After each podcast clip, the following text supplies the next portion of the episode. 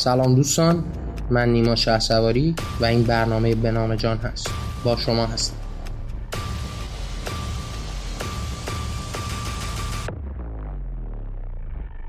این قسمت هفتم از ویژه برنامه ایران صد ساله هست که ما قرار هست توی این قسمت پیرامون جمهوری اسلامی و آینده ایران با هم صحبت بکنیم. ممنون که همراه من هستید. خب دوستانی که این ویژه برنامه ایران صد ساله رو تا اینجا دنبال کردن میدونن که ما در طول این شش قسمت گذشته پیرامون ایران صد ساله از پیش از مشروطه صحبت کردیم و تا جمهوری اسلامی هم پیش رفتیم. قسمت قبلی هم در باب جمهوری اسلامی بود. اینکه ایرانی‌ها چگونه این سالیان رو طی کردن. منظور از این برنامه بیان کردن تاریخ و فکت‌های تاریخی نیست و به نوعی برنامه تاریخی نیستش که ما بخوایم با ارجاع به این در باب تاریخ ایران کامل بدونید. و مسلماً برای اینکه تاریخ ایران رو بهتر درک بکنید باید کتاب‌های تاریخی که نوشته شده به خصوص از هر دو سو و هر دو سوی فکری چه مخالف و چه موافق مطالعه بکنید و به یک برداشت و برآیندی نسبت به تاریخ ایران برسید. ما بیشتر قصد داریم که در باب مسائل تاریخی صحبت بکنیم و برسیم به اینکه چرا ایران به این شکل در اومده و در نهایت در آینده چه کارهایی رو میشه کرد و نمیشه کرد. در مجموع قرار هست که ما در باب مسائل تاریخی برای رسیدن به یک برآیندی صحبت بکنیم. در قسمت‌های قبل ما صحبت کردیم از مشروطه اومدیم تا جمهوری اسلامی. یه تکرار مکررات نمی‌کنم و کسانی که دوست دارن پیرامون این موضوعات بدونن میتونن مراجعه بکنن و قسمت‌های قبلی رو هم گوش بدن.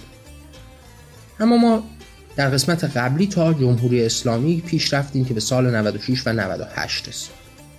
اما گفتیم که جمهوری اسلامی از اون ابتدا چگونه قلع و قمع کرد در ابتدای امر اون کسانی که از نظام پادشاهی مونده بودند و بعد عناصر انقلابی رو یک به یک کسانی که همراهسای با اونها انقلاب کرده بودند رو از میدان به در کرد. وارد جنگ ایران و عراق شد که سرتاسرش نعمت برای جمهوری اسلامی بود، چرا که به سادگی میتونست تمامی عناوین پر از فقری که در خودش داشت، چه فقر فرهنگی که در جامعه رواج داده بود، چه خفقان سیاسی که رواج داده بود، چه فقر اقتصادی که به وجود آورده بود رو به راحتی کتمان میکنه، توجیه براش بیاره و چگونه این جنگ ایران و عراق بهش کمک کرد و در نهایت چه دستاوردی برای ایران داشت و چگونه ایران رو به قهقرا کشوند.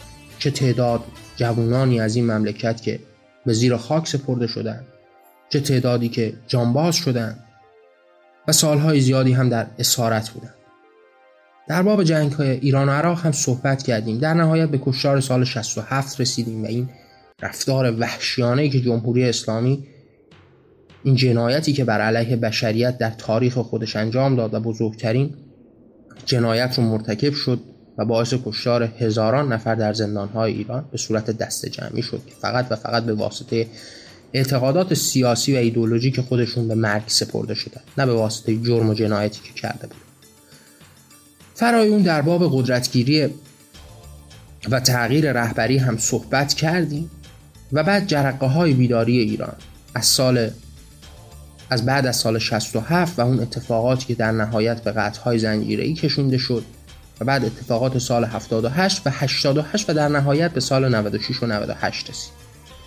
حالا بیشتر می‌خوایم در باب سال نود و شش و نود و هشت صحبت بکنیم و بعد از اون هم در باب آینده ایران صحبت بکنیم. خب نکته قابل عرض این هستش که بعد از اتفاقاتی که در سال هشتاد و هشت افتاد و اصولاً اتفاقاتی که در طول تاریخ جمهوری اسلامی افتاد ما صحبت کردیم و گفتیم که دو طیف فکری رو به وجود آوردن. یکی اون اصولگرایانی که از همون ابتدا به انقلاب پایبند بودند و اصول ابتدایی انقلاب رو هم رعایت می‌کردند و در فرو هم با هم همدست و همسو بودند و بعد یک قشر دیگه‌ای رو پدید آوردن به نام اصلاح طلبان که اصلاح طلبان از بعد از سال هشتاد و هشت دیگه اون پایگاه اجتماعی خودش رو از دست داد. پایگاه اجتماعی که اصولگرایان از قبل از سال هشتاد و هشت هم از دست داده بودند به واسطه اتفاقاتی که افتاده.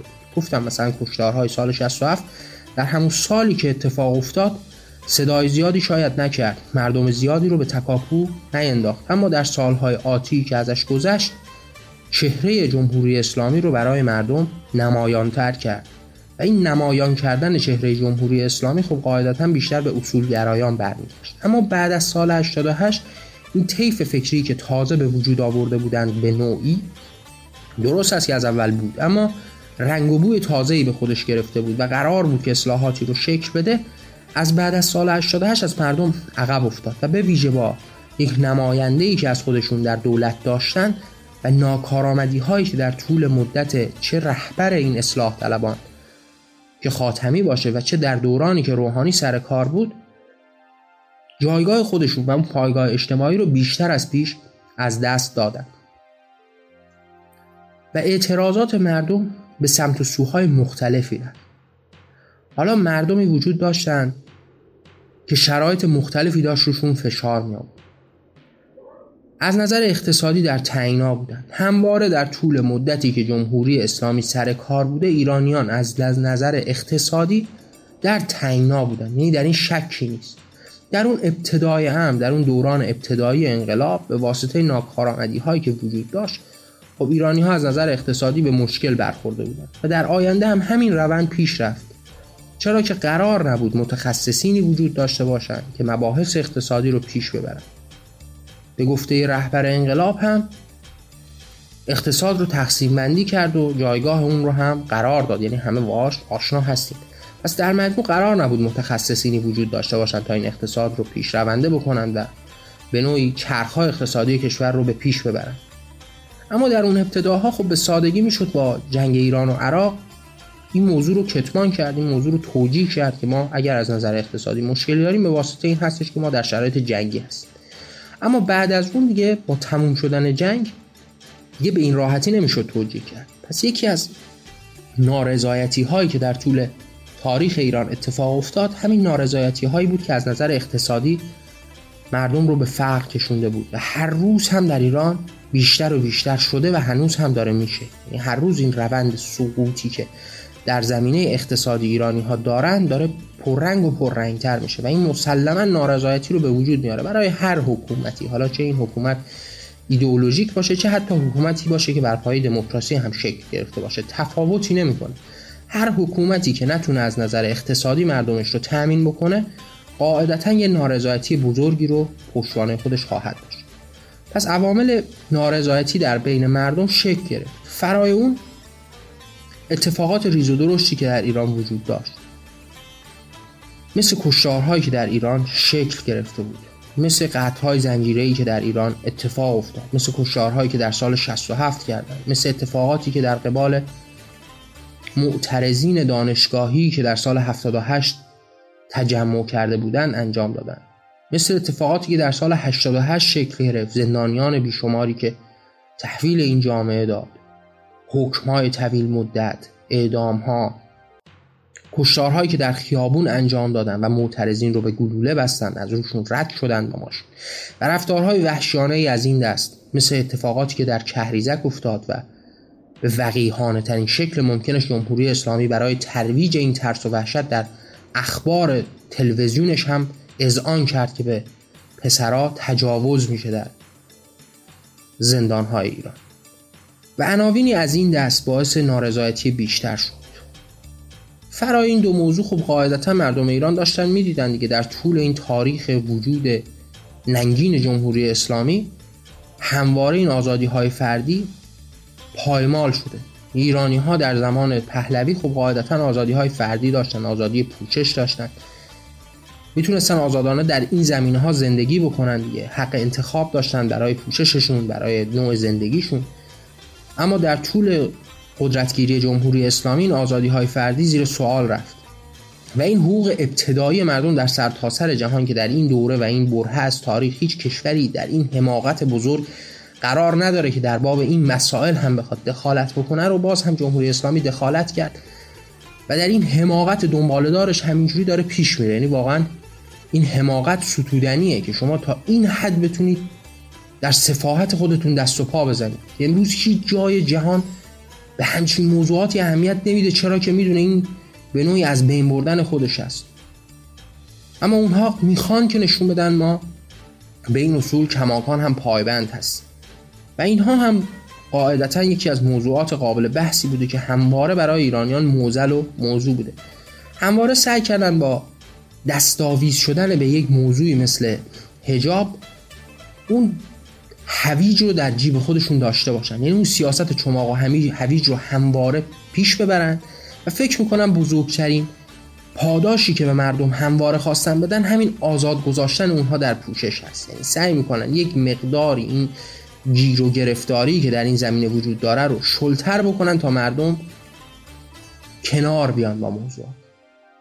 این هم به نظر من یکی از اون ارکانی هستش که جمهوری اسلامی همیشه با دستاویزی بهش سعی کرده مردم رو آروم بکنه، اما این نارضایتی ها در کنار هم پیش رفته، اتفاقات ریز و درشتی هم افتاده که این نارضایتی ها رو بیشتر و بیشتر کرده و در نهایت مردم ایران در سال نود و شش و به ویژه در سال نود و هشت خب این اعتراضات رو به صورت گسترده‌ای نشون دادن و بعد اعتراض خودشون رو به شکل هدفمندتری نشون دادن. یعنی شما دیگه جرقه‌های این که در برابر جمهوری اسلامی به معنای تمامیت وجودیتش اعتراضات رو ببینید در سال نود و شش و نود و هشت دیگه دارید میبینید که دیگه مردم به خیابون میان و با اصل نظام جمهوری اسلامی مخالفت میکنن. دیگه قرار نیست که تحت پوشش اصلاح طلبان باشند و به فکر اصلاحات این حکومت باشند.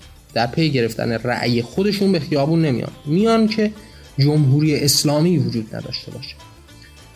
و این ناکارآمدی هایی که جمهوری اسلامی، بی‌لیاقتی هایی که از خودش نشون داد و عناوین نارضایتی رو در بین مردم به شدت بالا برد، باعث پیدایش این اعتراضات شد. و رفتارهای وحشتناک و خونینباری که در قبال این معترضین انجام داده همواره اونها رو به عقب‌تر پیش برده. این نگاه دوگمی که اینها دارن در قبال اعتراضات و این کشتارهایی که به عنوان مثال در آبان نود و هشت انجام دادن، خب قاعدتاً حکومتشون رو سست‌تر و بی‌ارزش‌تر کرد. یعنی همواره به چشم مردم اگر ده مخالف داشتن تبدیل به صد مخالف کرد، اگر صد مخالف داشتن تبدیل به هزار مخالف. یعنی همواره در حال باز تولید و زایش دوباره این مخالفین هست. وقتی مردم میان و میبینن که یک جماعتی اومدن و به عنوان مثال در راستای گرون شدن بنزین دارن اعتراض میکنن و به وحشیانه ترین شکل ممکن با گلوله های سربی روبرو میشن، خب قاعدتا در بین مردم سمپاتی ایجاد میکنن. من این موضوع رو در بخشی که در باب پهلوی اول هم صحبت میکردم اذعان کردم، گفتم انسان ها ذاتاً دنبال مظلوم هستند، پشت مظلوم رو میگیرن. هیچ انسانی در هیچ جای دنیا نیست که طرفدار ظالم باشه. ما در هیچ جای دنیا نداریم همچین موضوعی. من مثال هم براتون آوردم و گفتم که اگر مسیح به عنوان شناخته شده ترین و تاثیرگذارترین شخصیت تاریخ به حساب میاد، با توجه به اینکه بیش از سه میلیارد نفر معتقد و معترف به مسیحیت هستند، قاعدتاً دلیل عمدش صحبت‌هاش نیست، قاعدتاً مظلومیتش هست، قاعدتاً مصائبش هست، به صلیب کشیده شدنش هست. مثالش در شیعه هم نمایان هست. یعنی وقتی به امام سوم شیعیان نگاه میکنید، این مظلومیت هست که در بین مردم تا این حد احساس سمپاتی به وجود میاره. و شمایی وجود دارید که به عنوان جمهوری اسلامی در قبال معترضین خودتون، در قبال کسی که آب میخواد، به جای دادن آب گلوله بهش میریدید تو خیابون و اینها رو به تیربار میبندید. خب قاعدتا احساس سمپاتی رو بین مردم بیشتر میکنید و همون قشر خاکستری جامعه که همواره در این اتفاقات نقش نداره رو درگیر میکنید. همون اتفاقی که در سالهای پیش از انقلاب هم افتاد و گفتیم اون مرحله سوم انقلابی که در سال پنجاه و هفت شکل گرفت و در نهایت انقلاب رو به بار نشوند این بود که این انقلاب مردمی شد، از اون طیف‌های فکری پیشتر رفت و بعد هر کدوم از اینها یک پایگاه اجتماعی پیدا کردن که تونستن این انقلاب رو به ثمر بنشونن. شما به تاریخ جمهوری اسلامی وقتی بعد از سال نود و شش و نود و هشت نگاه میکنید، میبینید که جمهوری اسلامی دچار یک فروپاشی و اضمحلال شده و اصولا در پی دست و پا زدن هست. یعنی باقی رفتارهایی که دارید از جمهوری اسلامی میبینید به نوعی دست و پا زدن هست. اینکه شما بریزید و هر کسی که مخالف شما هست رو به زندان بندازید، مادران دادخواهی که در پی دادخواهی فرزندان خودشون هستند رو زندانی بکنید، اینها دیگه کاملا نشون دهنده این هستش که شما دوچار یک فروپاشی شدید و دارید دست و پا میزنید برای اینکه بمونید. اصولا به تاریخ امروز جمهوری اسلامی میشه نگاه کرد و به نتیجه رسید که جمهوری اسلامی دوچار یک فروپاشی درونی شده. یعنی ارکان قدرت هم با هم مدام در حال مجادله هستند. وحشت رو میشه در این ارکان مهم قدرت دید. اینکه تا چه حد درمانده شدن، اینکه تا چه حد به این درماندگی رسیدن که در پی ساختن تبلیغاتی برای نشون دادن قدرت خودشون هستن، چقدر ذلیل شدن که مدام دارن به دیگران اثبات میکنن که بله من هنوز هم که هست قدرت دارم. کسی که قدرت داره نیازی به نشون دادن این قدرت نداره، نیازی به تثبیت این قدرت نداره، چون میدونه که قدرتش رو همه میدونن. اما اون جایی که این حکومت‌های خونین و خونین بارین، حکومت‌های استبدادی به بنبست میرسن، حالا میرسن به اون مرحله‌ای که باید مدام نشون بدن که ما هنوز قدرتمندیم، ما هنوز قدرت رو در اختیار داریم و همه چیز هم هنوز در اختیار ما هست. شما این شرایط و ضوابطی که در ایران و در این روزگاران اتفاق افتاده را اگر این پازل رو کنار هم بچینید، در نهایت به این موضوع میرسید که جمهوری اسلامی در حال فروپاشی و اضمحلال است. اما ما در این قسمت ذره‌ای هم خوبه که در باب این نارضایتی مردم بیشتر صحبت بکنیم. اینکه این نارضایتی های مردم از اون ابتدای انقلاب در چه پایه‌هایی بوده، یه مقداری با هم اینها رو بر بشماریم و درباره‌شون هر کدوم صحبت کنیم. خب قاعدتاً نارضایتی‌های مردم عناوین مختلفی داشته. ما حالا چند تا از این عناوین رو با هم مطرح می‌کنیم و سعی می‌کنیم در باب هر کدوم از اینها یه صحبتی هم داشته باشیم که هم جمهوری اسلامی و این جمهوری اسلامی فروپاشی شده و این جمهوری اسلامی ذلیل رو در این روزها بیشتر بشناسیم و هم بدونیم دلایل این نارضایتی چی بوده و در طول این سالیانی که قدرت رو در اختیار داشتن چگونه مردم رو نارضایتمندتر از سابق خودشون کردن. به نوعی که امروز شما میتونید روبرو بشید با مردمی که دوران پهلوی رو قاعدتاً ترجیح میدن، یعنی شما با مردمی روبرو میشید که دارن شعار رضا شاه روحت شاد میدن، یعنی دارن تو خیابون‌ها دارن در باب رضا شاه صحبت میکنن. رضا شاهی که مردم بعد از رفتنش ناراضی بودن از دوران حکومت اون، مجسمش رو به پایین میکشوندن. من درباره‌اش صحبت کردم و بعد یک عده این رو تعبیر و تفسیر به این میکنن که مردم ایران الان در پی این هستن که رضا شاه برگرده و حکومت رو به دست بگیره، مثلا یه همچین تصویر و تصوری داره و این رو به نوعی در بزرگداشت از حکومت پهلوی میدونه. اما این قاعدتاً یک جوابی است برای جمهوری اسلامی، یک دهنکجی است به جمهوری اسلامی. جمهوری اسلامی که مدام در طول این سالیان خواسته این نظام پهلوی رو بعد سیما جلوه بده و بعد مردمی که در قیاس این دو حکومت با هم پهلوی رو انتخاب میکنه. این یک نوع دهنکجی است بود. و بعد در کنار اون خب من گفتم در باب پهلوی اول صحبت کردم و گفتم یکی از نمادهای مهم اون ضدیت با روحانیت بوده، ضدیت با نهاد دین و مذهب بوده و به ویژه با روحانیت به معنای اخص کلمه، یعنی بیشتر از اینکه ضدیت با دین داشته باشه با روحانیت مشکل داشت و اصولا رفتارهایی که در طول پادشاهی خودش کرده هم به همین شکل است. و حالا ما امروز روبرو هستیم با یک سلطنتی، با یک حکومتی، با یک نظامی که رأس قدرت اون رو یک روحانی داره، رئیس قوه مجریش یک روحانی هست، قوه قضاییش همواره در اختیار روحانیت بوده، قوه مقننه‌اش هم در بیشتر اوقات در اختیار یک روحانی بوده و اصولا حکومت حکومت روحانیون هست. یعنی الان حکومت جمهوری اسلامی میشه اسمش رو بذاریم حکومت جمهوری روحانیون، یک حکومت روحانی سر کار. و بعد رضا شاهی که در برابر اینها در طول زندگی خودش رفتار کرده و به نوعی نمادی است در برابر اینها. خب بس مسلما این شعار یه شعار قابل درک است برای مردم که بخوان چنین شعاری رو بدن و اون نماد و نشانه‌ای که در برابر اینها بوده رو به صدا در بیارن. اما در باب نارضایتی‌ها، خب قاعدتاً یکی از بزرگترین نارضایتی‌هایی که مردم ایران داشتن خفقان سیاسی بود. خفقان سیاسی و این اسارت سیاسی که ما همواره باهاش دست به گریبان بودیم از دوران پیش از مشروطه همراه ما بود.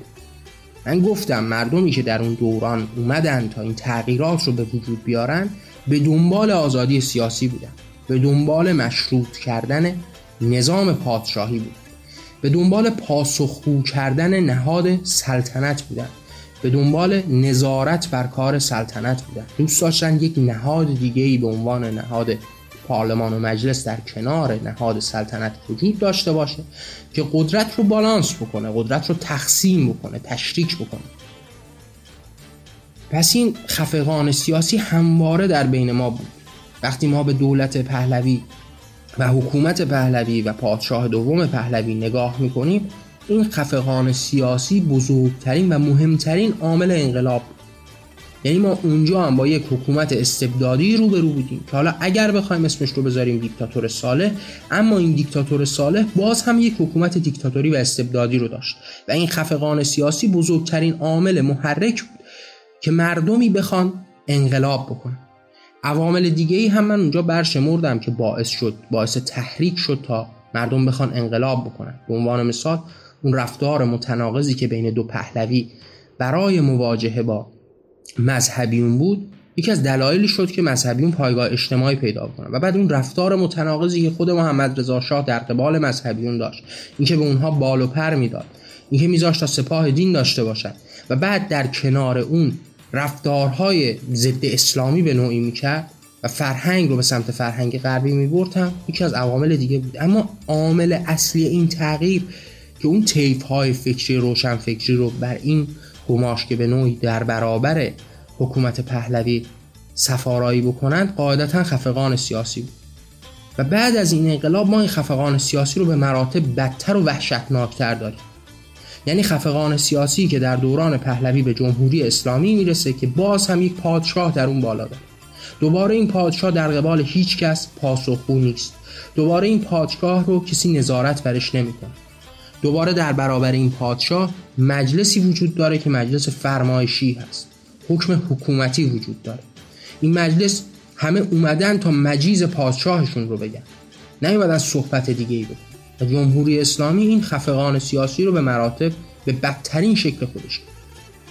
یعنی شما مواجه میشید با یک نظام انتخابی که به عنوان مثال ما شما داریم در باب جمهوریت صحبت، یک جمهوری بی‌معنا و بی سر و تهی که دارید درباره‌اش صحبت می‌کنید. یعنی یک نهادی هست به نام ریاست جمهوری، حالا این رئیس جمهور قرار هست که با آرای مردم انتخاب بشه، اما این نهاد و این سمتی که ما داریم تو این کشور قرار میدیم، قدرت اجرایش در مرحله دوم قرار داره. یک نهادی به اسم رهبری در بالای اون وجود داره که این نهاد مادام العمر هست، تغییر نمیکنه، نظارتی درش وجود نداره. اگر ما به عنوان مجلس خبرگان میشناسیم، مجلسی که قرار هست بر کارهای رهبری نظارت بکنه، این مجلسی مجلسی هستش که از صبح تا شب داره مجیز این پادشاهو میگه. به نوعی بیشتر از این که مجلس نظارتی باشه، مجلس بزرگداشت هست. یعنی مجلسی رو گذاشتن که خب بزرگداشت بکنه دیگه، یعنی میشینه و تعریف و تمجید میکنه. خب شاه ما امروز، بالا حضرت ها این کار رو انجام داد، بزرگ مرتبت ها این کار رو انجام داد. یه چیزی شبیه به همون اتفاقاتی است که در دوران پادشاهی و سلاطین گذشته اتفاق می افتاد. اگر مجلسی داشت در کنارش وزیر و وزرایی داشت، وزیر و وزرا بیشتر از این که قرار بود کار اجرایی بکنن، راهکاری بدن، وظیفه اصلیشون این بود که مجیز پادشاه رو بگن. یعنی بلند می شدن در ابتدای امر یه مقداری در باب بزرگی پادشاه صحبت می کردن، در باب اینکه این پادشاه تا کجاها ما رو بالا برده و چه موجود عجیبی است در این دنیا و چه کارهای بی‌نظیری انجام میده. امروز هم باید این نمایندگان مجلس خبرگان بشینند و از بزرگی و والاییش بگن، شاید تا چند روز دیگه در باب معجزات این امیر مومنان صحبت بکنن و این پادشاهشون رو بزرگ و بزرگتر بکنن. و بعد از اینکه مجیز سلطان رو گفتن، اگر هم نقدی دارن، نقد رو به اوامر دیگه دارن. پس این خفقان سیاسی در ایران بیداد میکنه. از هر نوع ارکانش اگر بخواید نگاه بکنید به همین شکل است. یعنی نهاد رهبری که همه دربارش میدونیم، نهاد غیر انتخابی است. حالا یه چیزی رو علم کردم به نام انتخابات غیر مستقیم که این انتخابات غیر مستقیم هم احمقانه است. چون اعضایی رو که شما میخواید بیارید تا مردم انتخاب بکنن، باز به دست خودتون انتخاب میشه. دوباره یک شورای نگهبانی وجود داره. اینقدر این آش شعله قلمکار بی معنی و بی مفهومه که اصلا صحبت کردن دربارش هم حماقته. یعنی شما بخواید ساختار این حکومت رو بهش نگاه بکنید و از نظر سیاسی بهش امتیاز بدید، در وهله اول این هستش که حماقت اصلا دربارش بخواید صحبت بکنید. چون شما اینها رو تو در تو نوعی در کنار هم قرار دادید که هیچ چیزی به اسم دموکراسی درش وجود نداره. شما یک نهادی رو میذارید به عنوان ریاست جمهوری، قرار هست مردم بهش رأی بدن، مردم رأی مستقیم بدن تا این سر قدرت بیاد. وهله اول این هست که قدرت اول که در اختیار این آدم است. اوامر اصلی رو رهبر تعیین. حالا اگر ما قرار بذاریم که این نهاد ریاست جمهوری رو قبول بکنیم که با آرای مردم قرار هست که انتخاب بشه، یک شورای نگهبانی رو دارید که این شورای نگهبانی که بر سر کار هستن قرار هست که نظارت بکنن چه کسانی اصلا صلاحیت اینو دارن که وارد این انتخابات بشن. یعنی زیر سوال بردن کلیت این اتفاق، یعنی شما کلیت اینو دارید زیر سوال میبرید. حالا همون شورای نگهبان قرار هست که در تک تک این اتفاقاتی که میفته، یعنی به عنوان مثال شمایی که دارید در باب این صحبت میکنید که مقام رهبری هم به نوعی انتخاب غیر مستقیم مردم هست که مردم قرار هست که اون مجلس خبرگان رو، نمایندگانش رو انتخاب بکنند، هم باز باید از این فیلتر شورای نگهبان رد بشه. شورای نگهبانی که حالا خود رهبری نمایندگان اون رو، بخشی از نمایندگان اون رو انتخاب میکنه. این در مجموع یک استبداد توامان هست، یعنی از هر سوی در استبداد غرق شد. قوه قضاییه رو نگاه میکنید که قرار هست یک قوه مستقلی باشه در تمام کشورهای دنیا و این قوه مستقل نه تنها به امور مردم که در باب مسائل سیاسی هم بتونه عرض اندامی بکنه، قرار هست بتونه مقامهای مختلف کشور و مقامهای اجرایی کشور رو به عنوان مثال به میز دادگاه بکشونه و مورد قضاوت قرار بده و بعد مستقیما توسط همون رهبر رئیسش انتخاب میشه. در مجموع یک نظام سیاسی هستش که از بنیان مشکل داره و صحبت کردن پیرامونش هم به نوعی عبث و بیهوده هست و این خفقان سیاسی در دوران جمهوری اسلامی به بدترین شکل ممکن اتفاق افتاده و خیلی بدتر از حتی دوران پهلوی اول هم بوده، همون خفقان. اما شاید تفاوت بین رضا شاه پهلوی و دار و دسته جمهوری اسلامی در این هستش که اون بیشتر نشون میدادین استبداد خودش و این قلدر معابیشو، اما اینا کمتر نشون میدن، اما در زیر قدرت بیشتری دارن و رفتارهای بیشتری. پس یکی از نارضایتی‌های عمده مردم که تاریخی هم هست قاعدتاً خفقان سیاسی است. فرای اون مباحث اقتصادی است. مباحث اقتصادی که در ایران به گفته رهبرشون هیچ چیز با ارزشی نیست که بخواد درباره‌اش صحبت بشه. هیچ متخصصی قرار نیست در این اوامر نقشی ایفا بکنه. قرار هست که یک مجلس خودمونی باشه که همون آدم‌هایی که در اون مجلس خودمونی و جزء خودی‌ها به حساب میان تصمیم بگیرند و با همدیگه یک اقتصاد مریض و بیماری رو پیش ببرند. اقتصادی که اصلا مشخص نیست آیا بر پایه نظام‌های فکری کمونیستی هست یا بر پایه نظام‌های فکری سرمایه‌داری هست. هیچ حد وسطی نداره. از یک طرف میاد در باب این صحبت می‌کنه که اقتصاد آزاد باید جریان داشته باشه، بها باید بدیم به بخش خصوصی، اعتقادات مار... سرمایه‌داری رو پیش می‌کشه، بعد از اون سمت دنبال اعدام کردن سلطان سکه و سلطان طلا هست. اصلا مشخص نیست دقیقاً داره چی کار می‌کنه.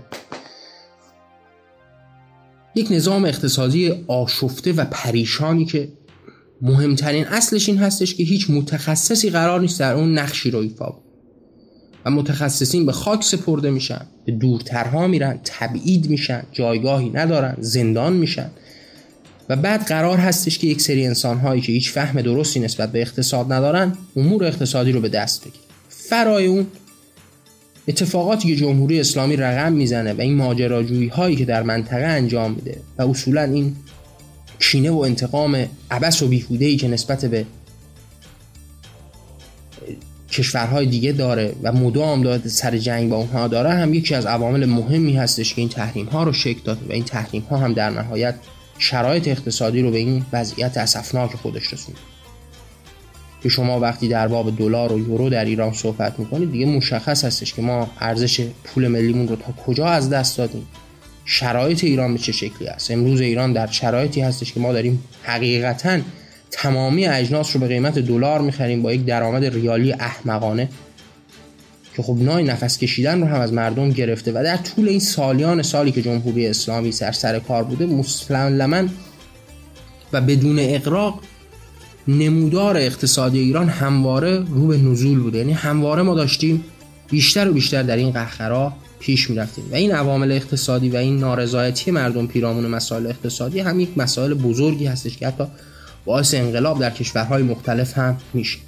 فرای اون ما یه خفقان فرهنگی وحشتناکی رو هم داریم، یک نظام فکری یک طرفه و یک سویه‌ای که تمام اعتقادات و باورهاش رو از این باورهای مسموم اسلامی میگیره و من قرار هست که تمامی مباحث فرهنگی و هنری در راستای همین افکار پوسیده اسلامی باشه و هر نوع نگاه دیگه و متفاوتی نسبت به مسائل هم محکوم به سانسور است. یعنی شما به تاریخ چهی که جمهوری اسلامی پیدایش کرده نگاه کنید، چه اثر هنری رو در این ساختار میبینید که ذره‌ای ساختار شکن باشه، ذره‌ای در برابر عقاید اسلامی باشه، ذره‌ای نقد کننده افکار سیاسی اینها باشه. اصولاً باب نقد همیشه در این نظام‌های فکری مسموم و دیوانه بسته است و همواره اینها به تیغ تیز سپرده میشن. زبان تمام نقادان باید بریده بشه و این قاعدتاً زبان سرخ سر سبز رو برباد میده در این نظام‌های فکری. ریشه‌های فرهنگی فقط و فقط به مسائل هنری هم ختم نمیشه. ما از نظر آزادی‌های فردی هم به شدت در مضیقه هستیم. یک فرهنگ غالب احمقانه‌ای که مدام داره از سوی تریبون‌هایی که در اختیارشون هست تکرار میشه. شما آموزش و پرورش بیمار و مریضی دارید که داره یک سری افکار پوچ اسلامی رو مدام تکرار میکنه، دروغ‌های بزرگ رو تکرار میکنه، در باب اسلام دروغ میگه، در باب تاریخ جمهوری اسلامی دروغ میگه، در باب تاریخی که ایران برش گذشته دروغ میگه. یک آموزش و پرورش یک دستی که قرار هست که فقط و فقط دروغ پراکنی بکنه و مسلماً برایندی بهتر از این فرهنگ امروز ایرانی نخواهد داشت. در باب مباحث فرهنگی ما در خفقان وحشتناکی هستیم. یعنی ما امروز شرایطمون خیلی وحشتناکتر و درمانده‌تر از اون دوران گذشتمون هست. شما به شرایط فرهنگی که در ایران شکل گرفته و در کنار اون اتفاقاتی که در ایران داره میفته نگاه بکنید. چه شرایط اقتصادی و چه شرایط فرهنگی و آموزشی که در ایران رخ داده، آمار جنایت رو در این کشور تا کجا بالا بود، آمار تجاوز به چه حد بالاتر رفت، آمار دزدی، سرقت، قتل، تمام اتفاقات بر و جرم و جنایت ها در طول حکومت داشتن این جمهوری اسلامی به کجاها رسیده. فرهنگ بیماری که همه چیز رو زشت و زننده داره میکنه، مدام در پی ترویج خشونت هست. شما نگاه کنید این اعدام هایی که در ملأ عام در طول تاریخ جمهوری اسلامی اتفاق افتاده چه ثمره ای خواهد داشت.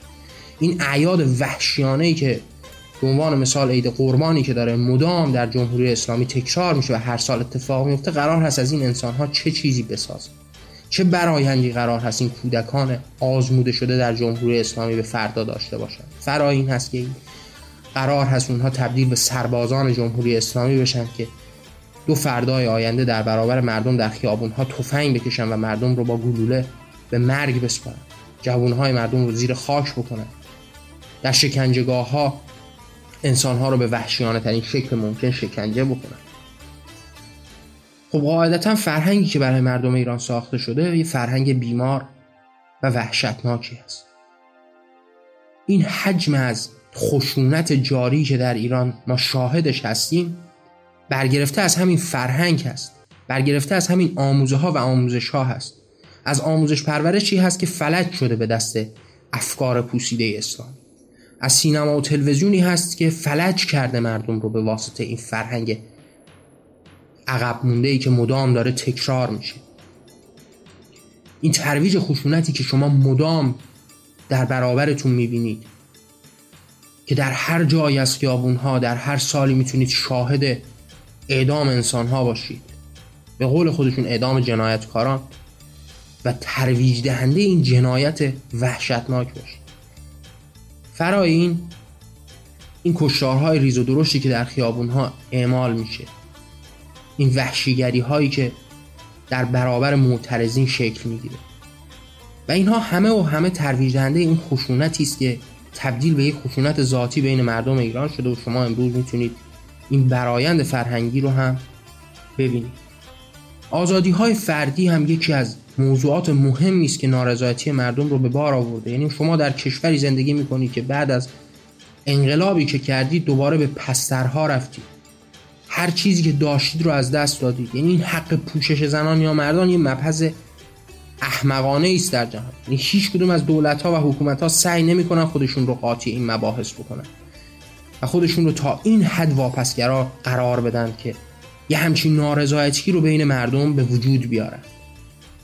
این آزادی‌های فردی که امروز تبدیل به یک موضوع مهم شده بین مردم، اما این مردم باید بدونند که این موضوع یک موضوع اصولی است در اعتقادات اسلامی، اگر جمهوری اسلامی امروز داره در باب حجاب اجباری صحبت میکنه، چون این آیه قرآن هست، شما اگر خودتون رو مسلمان میدونید نمیتونید آیه قرآن رو زیر سوال ببرید. آیه قرآنی دیگه، نص صریح قرآن مهمترین بخش از اعتقادات اسلامی هست، چیز بالاتر از اون نداریم. ما اسلامی رو داریم که بر پایه قرآن در ابتدای هم، بعد از اون حدیث های نبوی، فقه اسلامی که برگرفته از همین حدیث هست، تاریخ نبوی هست، و در نهایت این قاعده اسلامی رو قرار هست این اصولی از جمله احادیث و در نوک هرم بلا شک موضوعی به اسم قرآن شکل بده. و وقتی شما مواجه میشید با این حکومت جمهوری اسلامی که حالا حجاب رو اجباری میکنه، اون داره به نص صریح قرآن عمل میکنه، اون داره حکم اسلامی رو پیاده میکنه. و این نکته باید به مردم ایران بفهمونه که این دیو چند سری که در برابر شما هست، دیو اسلام هست که جمهوری اسلامی یکی از سرهای کوچیک این دیو بزرگ هست. این آزادی های فردی امروز تبدیل به یکی از خواستهای مردم شده و یکی از دلایل نارضایتی های مردم شده. شما نگاه کنید ببینید آزادی های فردی که تحت حکومت جمهوری اسلامی همواره نقض شده چه ثمره‌ای داشته. این شما نگاه کنید به کشور ایران که بیشک جز پنج کشور باستانی جهان هست، یعنی هر جوری که ما بخوایم حساب بکنیم جز پنج کشور باستانی جهان هست. دیدنی های فراوانی داره از بعد تاریخی و باستانی که خب خیلی از کشورهای دنیا و مردم های دنیا حاضر هستن که هزینه های گزافی بدن برای اینکه این تاریخ کهن ما، تخت جمشید ما و الی آخر مکانهای تاریخی ما رو ببینن، در کنار اون طبیعت زیبا و استثنایی که در خودش داره، این چهار فصل بودن آب و هوا، این مناطق مختلفی که در ایران از کویر تا جنگل تا دریا تا مناطق خشک در ایران همه و همه زیر یک پرچم قرار گرفتن، زیر یک جغرافیا قرار گرفتن. اما تمام اینها به واسطه همین زیر پا گذاشتن آزادی‌های فردی چه ثمره‌ای به ما داده. کشور همسایه ما ترکیه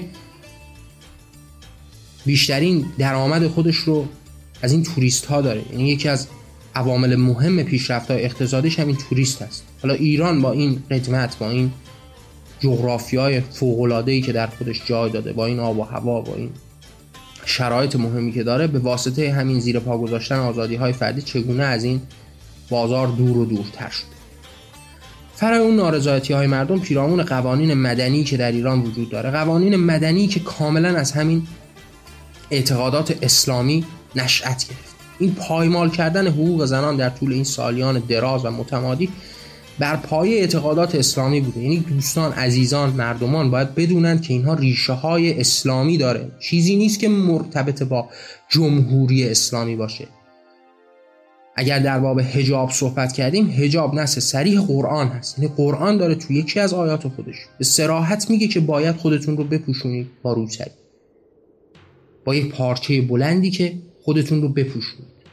حالا من خیلی انسان نیستم که مغزم رو درگیر این آیات بکنم و شماره هاشو بدونم یا عربیشو بدونم، چون اصلا برام مهم نیست و در این حد مغز من پوشالی و پوچ نیست که بخوام ذهنم رو درگیر این مباحث احمقانه بکنم. اما مضامین آیات، آیاتی که مهم هست، همواره در ذهنم هست و یکی از آیات صریح قرآن هم پیرامون همین موضوع است. اگر ما مواجه میشیم با مضامینی از این دست که حق شهادت زنان نصف یک مرد هست، حق ارث نصف یک مرد هست و مضامینی از این دست که حالا اشکال خیلی وحشتناکتری هم داره، مثلا مثل این که حالا خیلی قابل عرض نیست و من سعی می‌کنم عرض نکنم، همه باهاش دوستان آشنا هستن، این که دیه یک مرد حتی یه بخشای کوچکی از وجودش برابر با دیه یک زن کامل هست و مضامینی از این دست، اینها همه ریشه‌های اسلامی دارن.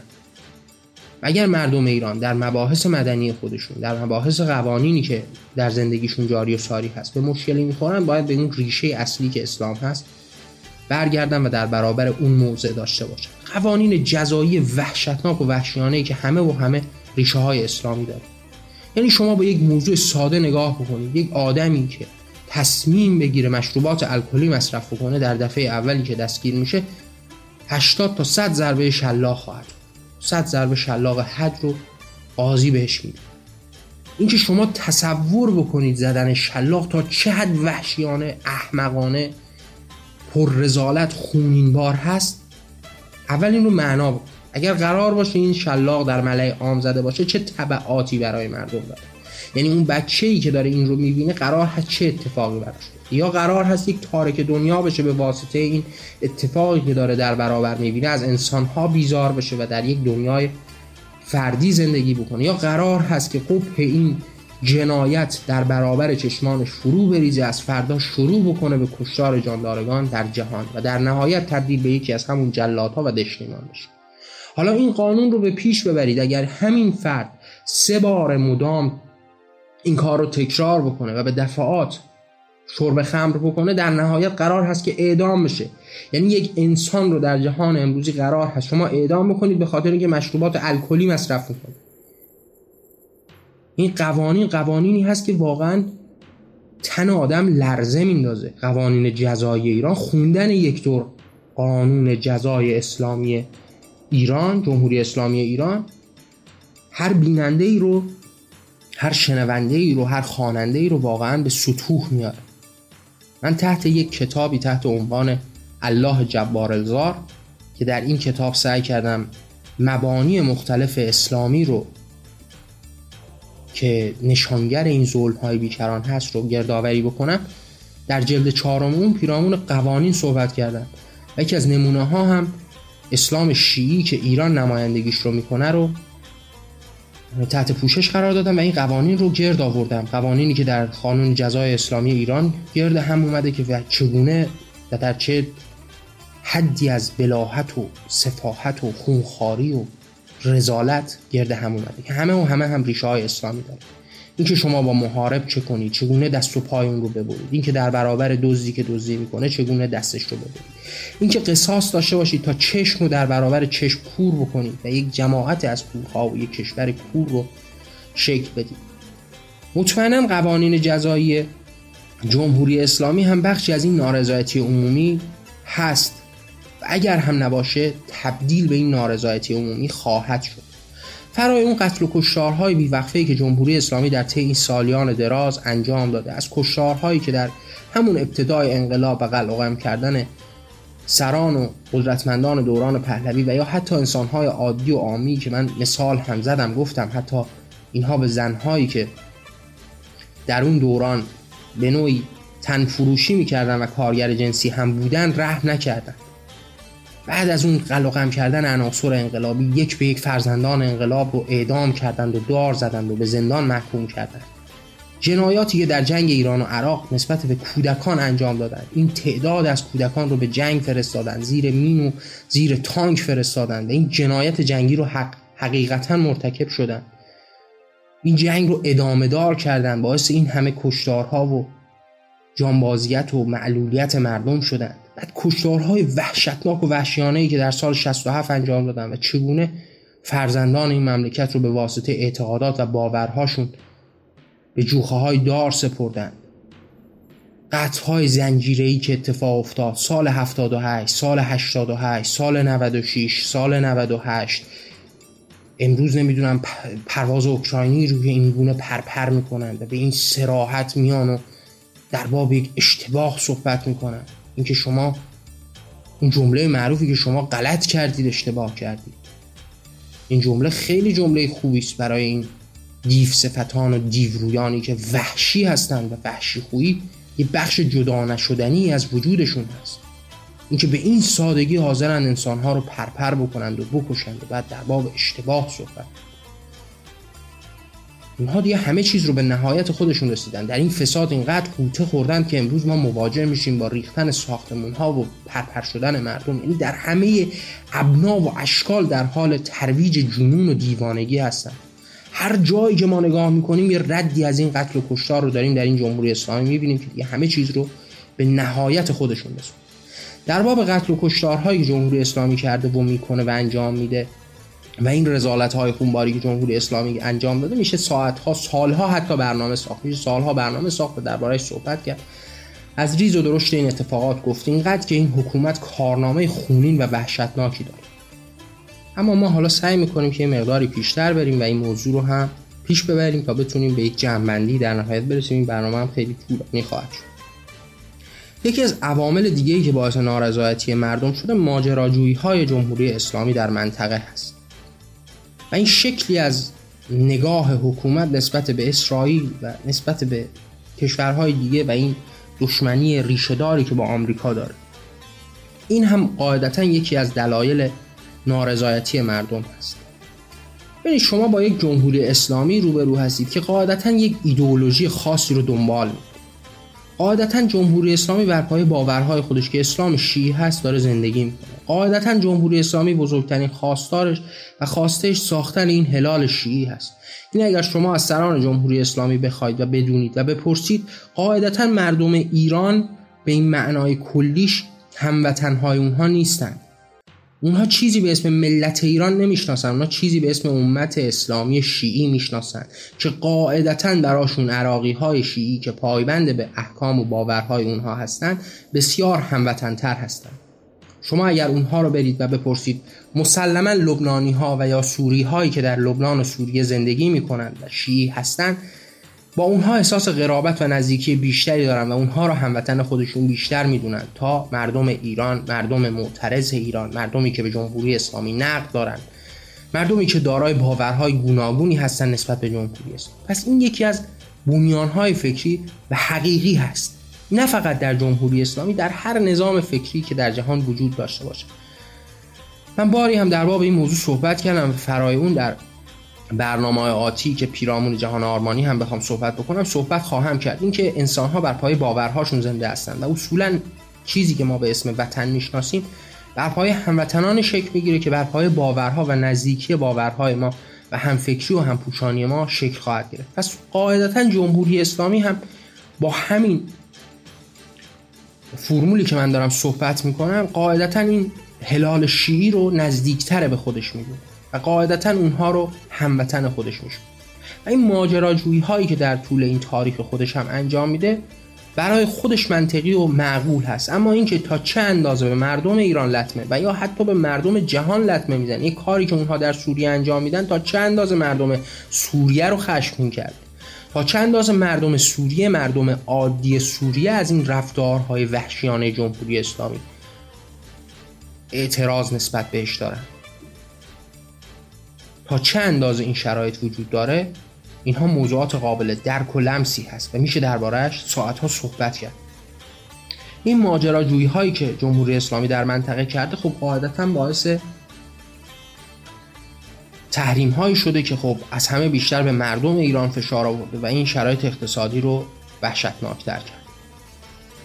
فرای اون نگاهی که نسبت به اسرائیل دارن، این نگاهی که نسبت به آمریکا دارن و این دشمنی دنباله‌داری که با این دو کشور همواره داشتن، این که خب یکی از مهمترین دلایلی که این مخالفت‌ها رو شکل داده ظلم و ستمی هست که به مردم فلسطین داره روا میشه توسط اسرائیل و این رو به نوعی تبدیل به یک اصل اصولی در اعتقادات خودشون کردن و دائما هم دارن در همین وادی پرواز میکنند و حرکت میکنند، هر نوع مخالفتی رو به جون میخرند و هر نوع شعاری رو میدن که عواقب خیلی بد و وحشتناکی رو هم براشون داره. من در ابتدای هم یک صحبت کوتاهی در این زمینه میکنم که چرا این رفتار جمهوری اسلامی برای یکی مثل من اصلا قابل فهم نیست. دلیل واضح داره، اونم این هست که چرا اینها نسبت به متحدینی که برای خودشون انتخاب کردن، یعنی روسیه و چین، هیچ واکنشی نشون نمیدن. یعنی وقتی این دو کشور مشخص در قبال مسلمان ها، مسلمان هایی که در خطه خودشون وجود دارن، رفتارهای وحشیانه ای رو انجام میدن و حقوق اونها رو پایمال میکنن، این جمهوری اسلامی هیچ صدایی نداره که در برابر اونها علم بکنه.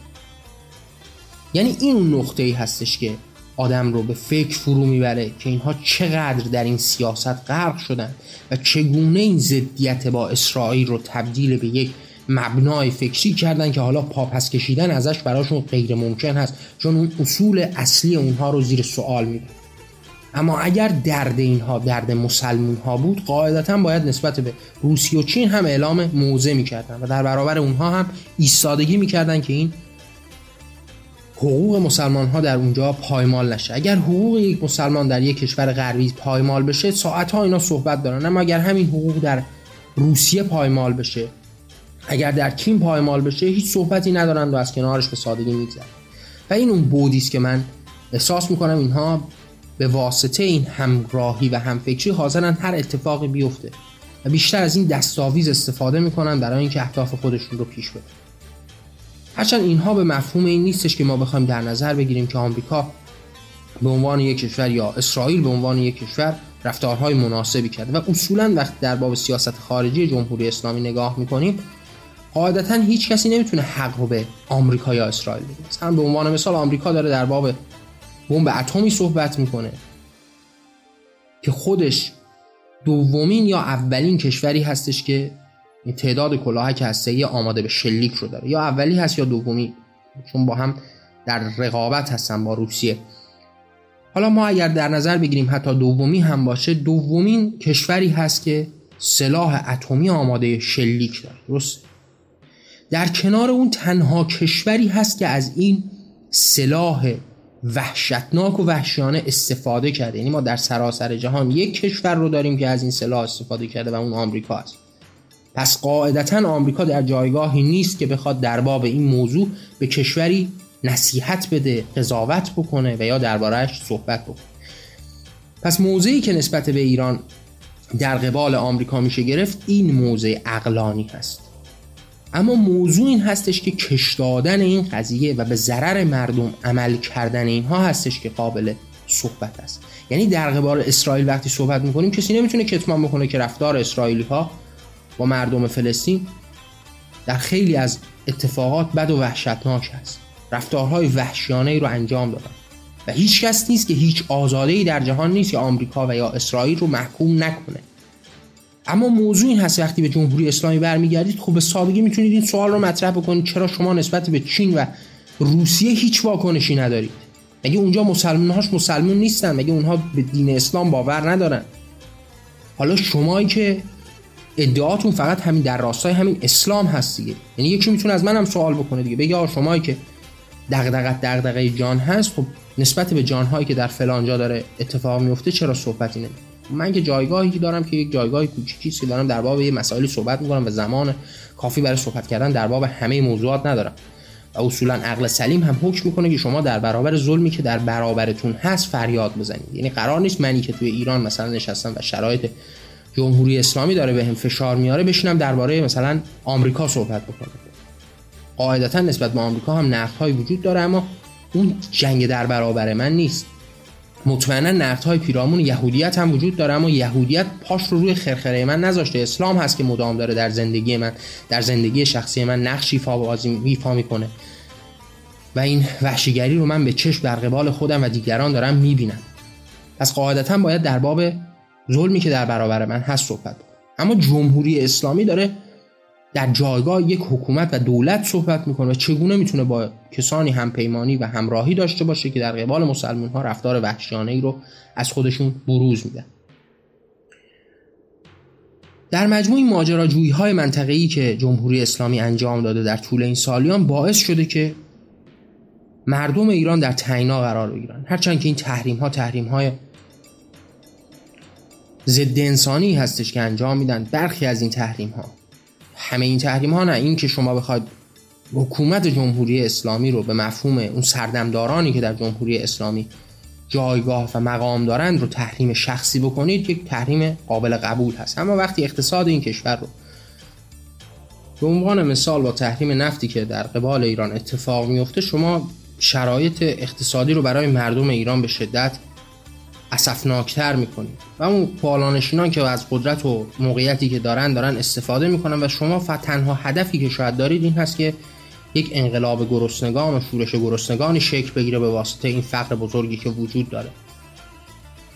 در مجموع این ماجراجویی هایی که جمهوری اسلامی در منطقه کرده خب باعث یکی از نارضایتی های عمومی هم در زمینه اقتصادی و حتی در همین زمینه خود ماجراجویی ها هم شکل داده. این که مثلا مدام داره جمهوری اسلامی به این کشورهای منطقه کمک میکنه، به عراق و سوریه و لبنان داره کمک‌های مالی میکنه در صورتی که مردم ایران در شرایط وحشتناکی به سر میبرن، اینها همه و همه باعث نارضایتی ها شده و این نارضایتی ها رو قدرتمندتر و قدرتمندتر کرده و به نظر من امروز جمهوری اسلامی رو به یک نابودی و فروپاشی درونی و یک اضمحلال هم رسونده. نشونه هاش هم بسیار قابل لمس و درک هست. این که شما امروز جنگ قدرت رو میبینید، این که میبینید در جناحایی که در قدرت هستن و در نوک هرم هم قرار دارند بینشون اختلافات شدید شکل میگیره، حتی در برابر هم هم ایستادگی میکنن. این که مدام در حال دندون نشون دادن به مردم هستن از همین ضعف ناشی میشه. یعنی آدم قدرتمند نیازی نداره که مدام قدرت خودش رو به رخ دیگران بکشونه، اما اینی که شما مدام مواجه میشید با رزمایش هایی که انجام میدن، نیروهای امنیتی رو به خیابون میارن، نیروهای نظامی رو به خیابون میارن، در برابر کوچکترین اعتراضات نیروهای امنیتی و نظامی خودشون رو در بیشترین حالت خودش به خیابون میارن. این که حتی حاضر نیستن صدای کسانی که مادران آبان و دادخواهان آبان رو هم حتی بشنوند، دستگیر میکنن. کوچکترین منتقدی که نقد کوچیکی هم به این نظام داشته رو به زندان میندازن. حتی کسانی که باشون هم رأی و هم راه بودن رو هم به زندان میندازن. اینها همه ناشی از اون ترس و وحشتی است که در جمهوری اسلامی وجود داره و کاملا داره نشون میده که جمهوری اسلامی در راه نابودی و اضمحلال هست. و اینکه شما دارید میبینید که تا چه حد این نارضایتی جنبه عمومی پیدا کرده، اینکه حالا کی این نارضایتی عمومی تبدیل به یک حرکت انقلابی میشه موضوع قابل بحثی است. اما اینی که شما میتونید نگاه بکنید و ببینید که این پایگاه اجتماعی شما تا چه اندازه از بین رفته و چیزی ازش باقی نمونده و روز به روز داره این قشر خاکستری تبدیل به اون قشری میشه که از جمهوری اسلامی بدش میاد و نسبت بهش موضعی در راستای نابود شدنش داره. اینها همه نشونگر این هستش که جمهوری اسلامی به آخر خط رسیده. اما اینکه آیا در ادامه و در اتفاقاتی که در پیش رو هست چه احتمالاتی برای جمهوری اسلامی وجود داره هم ما درباره‌اش صحبت میکنیم. یکی از اتفاقاتی که میتونه در جمهوری اسلامی اتفاق بیفته این هستش که جمهوری اسلامی دچار یک فروپاشی بشه، یک فروپاشی درونی اتفاق بیفته و جمهوری اسلامی در نهایت اون اتفاقی که برای به عنوان مثال اتحاد جماهیر شوروی افتاد در اونجا هم اتفاق بیفته. یعنی کم کم قدرت رو از یک جایگاهی که دارند برسونن به یکی از همین دار و دسته اصلاح طلبان و بعد این اصلاح طلبان هم کم کم اضمحلال جمهوری اسلامی رو ادعا بکنن و این فروپاشی جنبه بیرونی پیدا بکنه، یا اینکه کودتای شکل بگیره در درون نظام و نظام بخواد اینجوری از بین بره.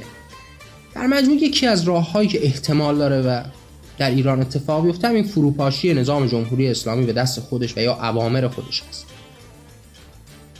اما یکی از اتفاقات دیگه‌ای که میتونه بیفته این هستش که یک جنگی رخ بده، اینکه یکی از این کشورهای خارجی در این مخاصمه‌هایی که ایران با کشورهای مختلف شکل داده از جمله آمریکا و اسرائیل و کشورهای غربی و نمیدونم عربستان و کشورهای دیگه‌ای که در جهان وجود دارن، یکی از این کشورها بخواد به ایران حمله نظامی بکنه که خب مطمئناً وحشتناکترین شکل آینده ایران همین هست. اینکه جنگ تا چه حد مخرب و وحشتناک هست از کسی پوشیده نیست. اینکه جنگ جز کثیف‌ترین و وحشیانه‌ترین رفتارهای انسانی در طول تاریخ بوده هم از کسی پوشیده نیست و امیدوار هستیم که همچین اتفاقی هیچ وقت نه برای ایران و نه برای هیچ کشوری در جهان بیفته و این ریشه جنگ هم قاعدتاً در جهان از بین بره. اما یکی دیگه از اتفاقاتی که میتونه در آینده برای ایران اتفاق بیفته قاعدتاً انقلاب و شورش گرسنگان هست. یعنی شرایط اقتصادی و این خفقان‌هایی که در ایران وجود داره در نهایت ایران رو به یک شورش گرسنگانی برسونه که در جهان هم میتونیم براش نمونه‌هایی رو ذکر بکنیم، این که تنها و تنها در پی از بین بردن جمهوری اسلامی باشن. انقلابی که قاعدتاً خونین هست، قاعدتاً پر از انتقام و کینه هست و در نهایت قرار هست که فقط جمهوری اسلامی نباشه. یعنی میتونن انسانهای ایرانی و مردم ایرانی رو تا حدی منزجر نسبت به خود بکنن که دیگه برای مردم هیچ چیزی اولویت نداشته باشه مگر از بین رفتن جمهوری اسلامی. این هم یکی از اتفاقاتی هست که میتونه اتفاق بیفته و اینکه ما رو به کجا میرسونه موضوع قابل عرض و بحثی هست. اینکه ما بدون برنامه قرار باشه انقلاب بکنیم، بدون اینکه آرزویی داشته باشیم حرکتی بکنیم و تنها آرزوی ما نابود کردن دیگران باشه، اینکه این انتقام و این کینه میتونه ما رو به کجا برسونه، اینکه این جمهوری اسلامی شکل گرفته با این انتقام و کینه ورزی ما رو به کجا رسوند. و وقتی به تاریخ ایران نگاه میکنیم و به عنوان مثال همین انقلاب جمهوری اسلامی و این شروع شدن که با قلع و قم کردن کسانی که در دوران پهلوی فعالیت داشتن شروع شد و در نهایت به کجا رسید باید برای ما یه تجربه‌ای باشه. اما اینکه آیا این انقلاب اتفاق میفته و یا احتمال اتفاق افتادن رو داره، خب قابل وقوع هست. چرا که اگر این فرمونی که امروز جمهوری اسلامی به پیش گرفته در جریان باشه، خب قاعدتا برای مردم راهی نمونه. یعنی شما فکر بکنید که این شرایط اقتصادی ایران هر روز از این هم وحشتناک‌تر بشه، در نهایت برای مردم راهی نمیمونه به جز اینکه انقلاب بکنن، بی برنامه، تنها و تنها به دلیل اینکه دیگه این شرایط اونها رو به مرز جنون میرسونه و دیگه برای مردم راهی باقی نمیمونه و به قول معروف چیزی برای از دست دادن ندارن و در نهایت به همین راه کشیده میشه. اینکه اگر این شرایط ادامه پیدا بکنه، یه همچین احتمالی هم قریب الوقوع هست. اما راهکار دیگری که در پیش رو هست و من امیدم بر این هستش که ایران به اون مرحله برسه، این هستش که یک انقلاب با برنامه‌ای در ایران اتفاق بیفته. انقلابی که قرار هست در ایران اتفاق بیفته بر پایه اهداف مشخصی باشه. من در یک برنامه به اسم انقلاب در باب این موضوعات صحبت کردم که حالا نمیدونم پیشتر از این و یا بعدتر از این پخش میشه. اونجا من اومدم و ملزومات این انقلاب رو مطرح کردم. حالا اینجا هم به صورت تیتروار و خلاصه‌ای صحبت می‌کنم درباره‌اش، چون برنامه‌ام خیلی طولانی شد و این تاریخ صد ساله ایران در نهایت ما رو به آینده ایران رسوند و من اون آینده مد نظرم هم درباره‌اش مطرح. یکی این که ما باید بدونیم برای داشتن یک انقلاب نیاز به یک هدف و آرزو داریم. هیچ انقلابی در جهان شکل نخواهد گرفت مگر اینکه هدف و آرزویی رو دنبال بکنه، هدف و آرزویی که قرار هست به ما امید بده برای چرخش این حرکت. ما باید هدف مشخصی داشته باشیم. ما باید مردم رو از یک نقطه سیاه به یک نقطه سپید برسونیم، از نقطه آ به نقطه بی برسونیم. ما قرار هست که زشتی ها رو تعریف کنیم و زیبایی ها رو در برابرش نشون بدیم. قرار هست درد ها رو بیان بکنیم و درمان ها رو تصویر بکنیم. یعنی قرار هست اگر اعتقاد اعتقادی داریم و قرار هست مردم رو به راه این اعتقادات خودمون بیاریم، در وهله اول خودمون صریحاً به اون اعتقادات و باورهامون پایبند باشیم، بیانش بکنیم، درش راسخ باشیم، براش شهامت و شجاعت به خرج بدیم. یعنی قرار هست اگر من به یک نظام سیاسی جمهوری پایبند هستم، در باب این جمهوریت صحبت بکنم، با مردم مطرحش بکنم، شکل و ساختارش رو توضیح بدم، مردم رو به این راه بیارم، با آرزوی خودم آشنا بکنم و در نهایت هم وقتی اگر تونستم مردم رو در این آرزوی مشترک به پیش ببرم، برای اون راه هم تلاش بکنم. اگر به یک نگاه اقتصادی مشخصی باور دارم، باید با مردم مطرح بکنم، با صدای بلند مطرح بکنم. ما نیاز به این باستولید ایمان و هدف داریم، هدفی که در نهایت قرار هست ما رو به یک ایمان مشخص برسونه. و قاعدتاً انقلاب ایران باید انقلاب با برنامه‌ای باشه، انقلابی در راستای خواسته ها باشه. یعنی ما باید برای خواسته هامون انقلاب بکنیم، نه برای نخواستن هامون. نباید به خیابون بیایم که جمهوری اسلامی نباشه. ما باید برای خواسته مشخصی بیایم که این سد جمهوری اسلامی برداشته بشه برای اینکه ما به اون هدف و آرزو برسیم. یعنی اگر من روزی دارم در باب اعتقاداتم صحبت می‌کنم و در این اعتقادات در برابر اسلام هم موضع میگیرم و نقدهای خودم رو نسبت به اسلام بیان میکنم، منظور من این نیست که اسلام وجود نداشته باشه. من اسلام رو نفی میکنم به واسطه اینکه سدیست در برابر باورهای من. یعنی من اگر میگم آزادی به معنای آزار نرساندن به دیگران هست، وقتی اسلام مدام در پی آزار رسوندن بر دیگران هست هست که من در برابر اسلام موضع میگیرم تا این سد رو از برابر خودم بردارم. من میگم نباید به جانداران دیگر آزار رسون. من میگم آزادی به معنای این هست که شما به هیچ جانداری آزاری نرسونید. اما وقتی اسلام باورمند به این هست که شما به عنوان مثال حیوانات خلق شدن برای این اشرف مخلوقات تا تبدیل به غذا و گوشت و پوستشون استفاده بشه و قربانی راه خدا بشند و هر نوع رفتاری هم در قبال اونها آزاد هست، این در برابر باورهای من هست، این سدی است در برابر این اعتقاد. اصلا مجبورم که این اسلام رو کنار بزنم. اگر من میگم که آزادی به مفهوم آزار نرسوندن به دیگران هست، به عنوان مثال جمهوری اسلامی و یا اسلامی وجود داره که داره میگه ریختن خون کفار حلال هست، شما میتونید کفار رو بکشید، میتونید در جنگ اونها رو به خواری بکشید و هزاران عناوینی از این دست. پس این اسلام در برابر باورهای من است و ما هم قرار هست با داشتن یک هدف مشخص که تبدیل به ایمان در وجود ما میشه، به واسطه رسیدن به اون هدف این جمهوری اسلامی رو کنار بذاریم. یعنی ما قرار هست به عنوان مثال به یک آزادی برسیم. آزادی که در تعریف ما معنا به یک جمهوری دموکراتیک به عنوان مثال سوسیالیست میشه. برای که این جمهوری دموکراتیک سوسیالیست رو داشته باشیم لاجرم باید جمهوری اسلامی رو کنار بزنیم، اما هدف ما از بین بردن فقط جمهوری اسلامی نیست. در فردای نامشخص قرار هست که ما به اون ایدئال خودمون برسیم و در برابر ایدئال ما این جمهوری اسلامی قرار داره. پس این جمهوری اسلامی رو کنار میزنیم در راستای رسیدن به این ایمان.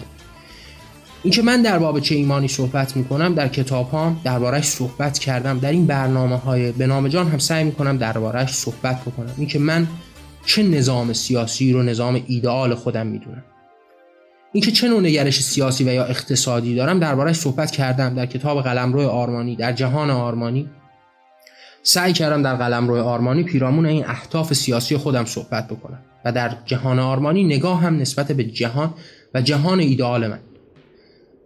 و به نظر من هر کسی که در پی ساختن آرزو برای دیگران هست باید آرزوش رو با دیگران مطرح بکنه، برای این آرزو همباورانی رو پدید بیاره که همه با هم ایمان به اون راه داشته باشه، ایمانی که مشخص است یک نقطه سیاه و یک نقطه سپید داره.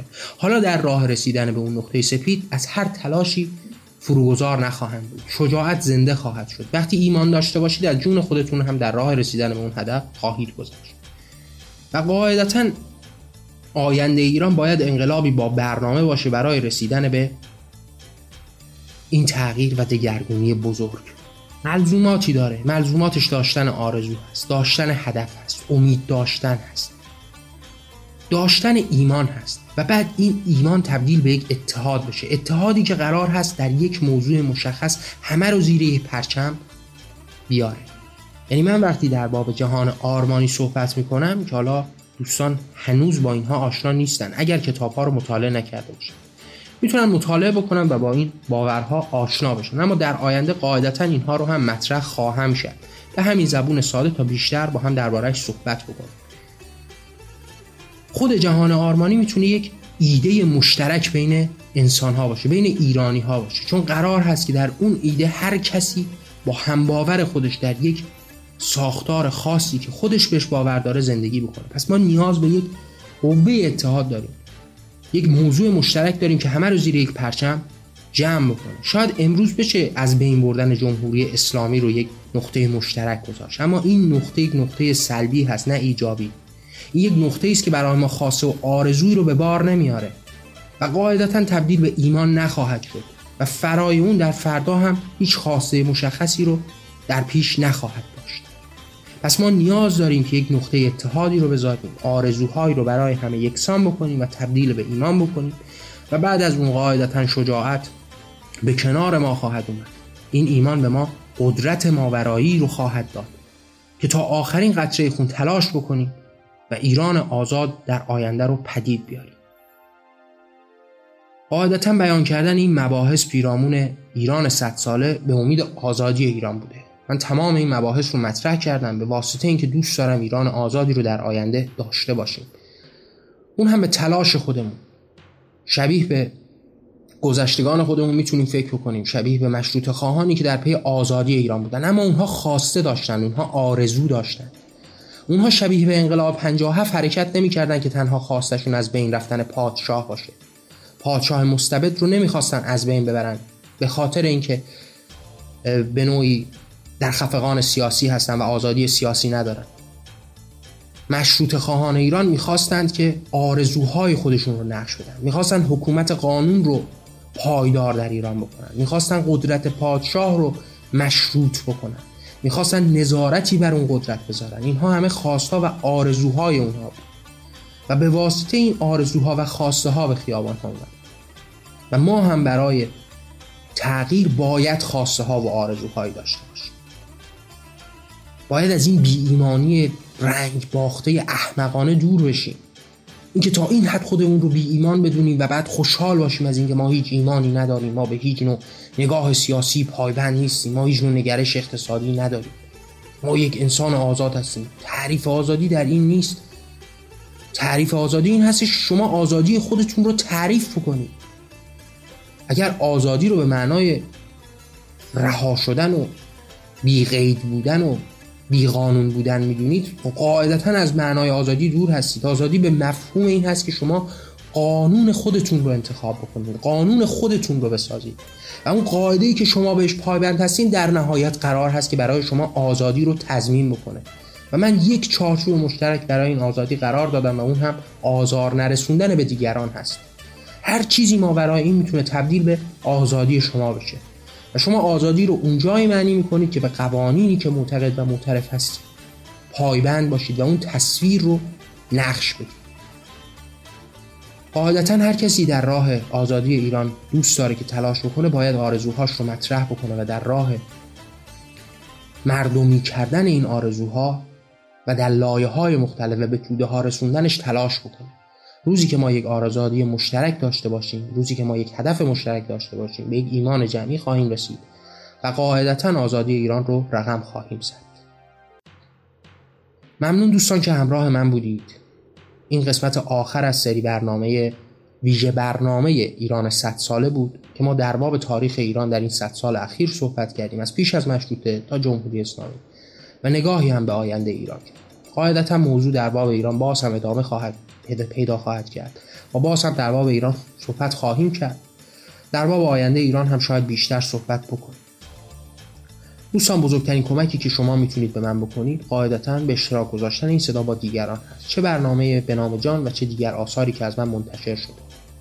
آثار من تحت عنوان کتاب‌هایی که در قالب شعر، داستان، رمان، کتاب‌های تحقیقی، مقالات به رشته تحریر در اومده.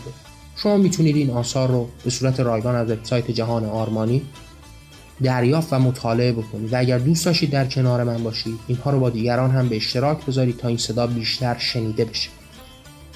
در این حال ما در این قسمت، در این انتهای برنامه هم پیرامون داشتن آرزو صحبت کردم. شما با مراجعه به کتاب‌هایی از قبیل قلمروی آرمانی و جهان آرمانی میتونید با نگرش‌ها و باورهای من پیرامون مباحث سیاسی و نگاه من به جهان هم آشنا بشید که وقتی من از یک ایمان مشترک صحبت میکنم دارم چه تصویر رو در برابر شما نقش میدم. دوستان ممنون از این که همراه من بودید. من نیما شهسواری و این برنامه به نام جان بود. در پناه آزادی.